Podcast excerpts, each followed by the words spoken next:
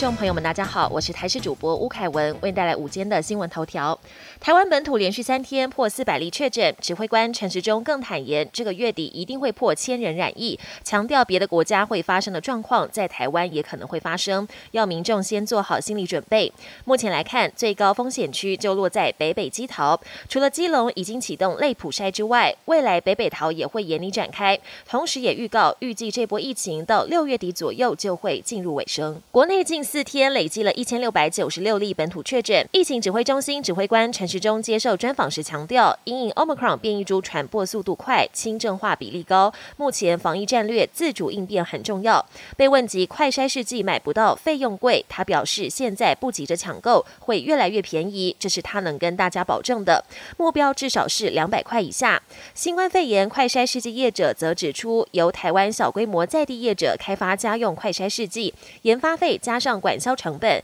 一季底价大概要六十几元，大规模的一材厂大概可以压到四十元到五十元。华航三月底引进最新一架波音七七七货机，近期完成机身涂装，却被发现机身上 cargo 字样 C 字母中的台湾图案悄悄取消。日前，行政院长苏贞昌坦言，因造成飞出去有难度。交通部长王国才则表示，华航涂装将做些改变，仍在努力规划可兼顾识别度和飞出去的涂装。国际焦点：乌俄战争没有停火迹象，而外交斡旋的努力也一直没有停过。美国总统拜登十一号跟印度总理莫迪视讯连线，由于印度在乌俄战争中采取中立的立场，甚至比较偏向俄罗斯，让美国引以为忧。拜登在视讯时特别强调，美印两国的价值和理念相同，希望借此敦促印度对俄国采取较为强硬的态度。上海新增确诊病例连续多天冲破两万例，尽管中央官媒大外宣强调各地物资正送到上海，粮食供应充足，